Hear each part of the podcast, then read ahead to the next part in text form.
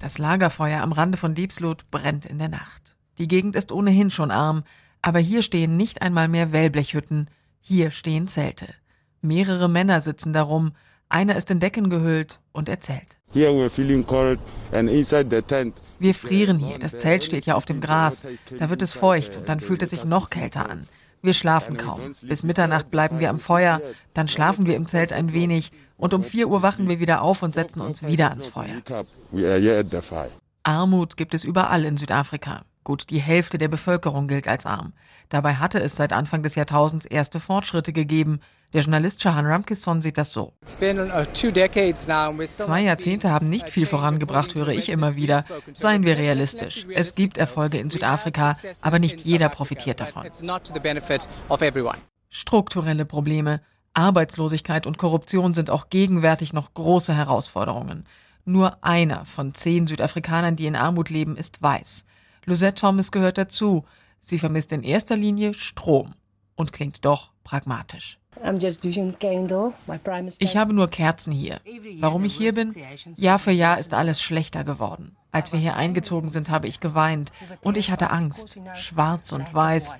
Ich dachte vorher, die würden uns töten. Aber die Leute sind so nett. Meine beste Freundin ist schwarz. Sie wohnt auch hier. Man kann gar nicht glauben, wie sich eigene Werte und Vorstellungen vom Leben ändern können. Auf der anderen Seite hat Südafrika auch eine wohlhabende, eine beinahe glitzernde Welt. Am oberen Ende der Einkommensskala befindet sich Luxus, wie im Haus von Eugene Jackson, der in der Kommunikationsbranche viel Geld verdient hat.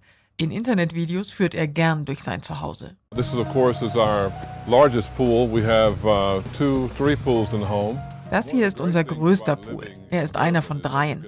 Das Gute am Leben in Durban ist, dass man das ganze Jahr über innen und außen leben kann. Auf dem Haus ist ein Hubschrauberlandeplatz und das Haus hat ein Spielfeld für Squash, einen Weinkeller und eine Bar. Ich will das aber zu einem Heimkino mit Bühne für all meine Freunde umbauen, denn kaum jemand von uns spielt Squash.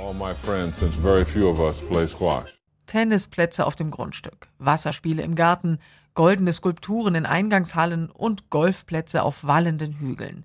Wer wohlhabend ist, der kann sich in Südafrika viel leisten. Und doch trennen diese Gegensätze das Land.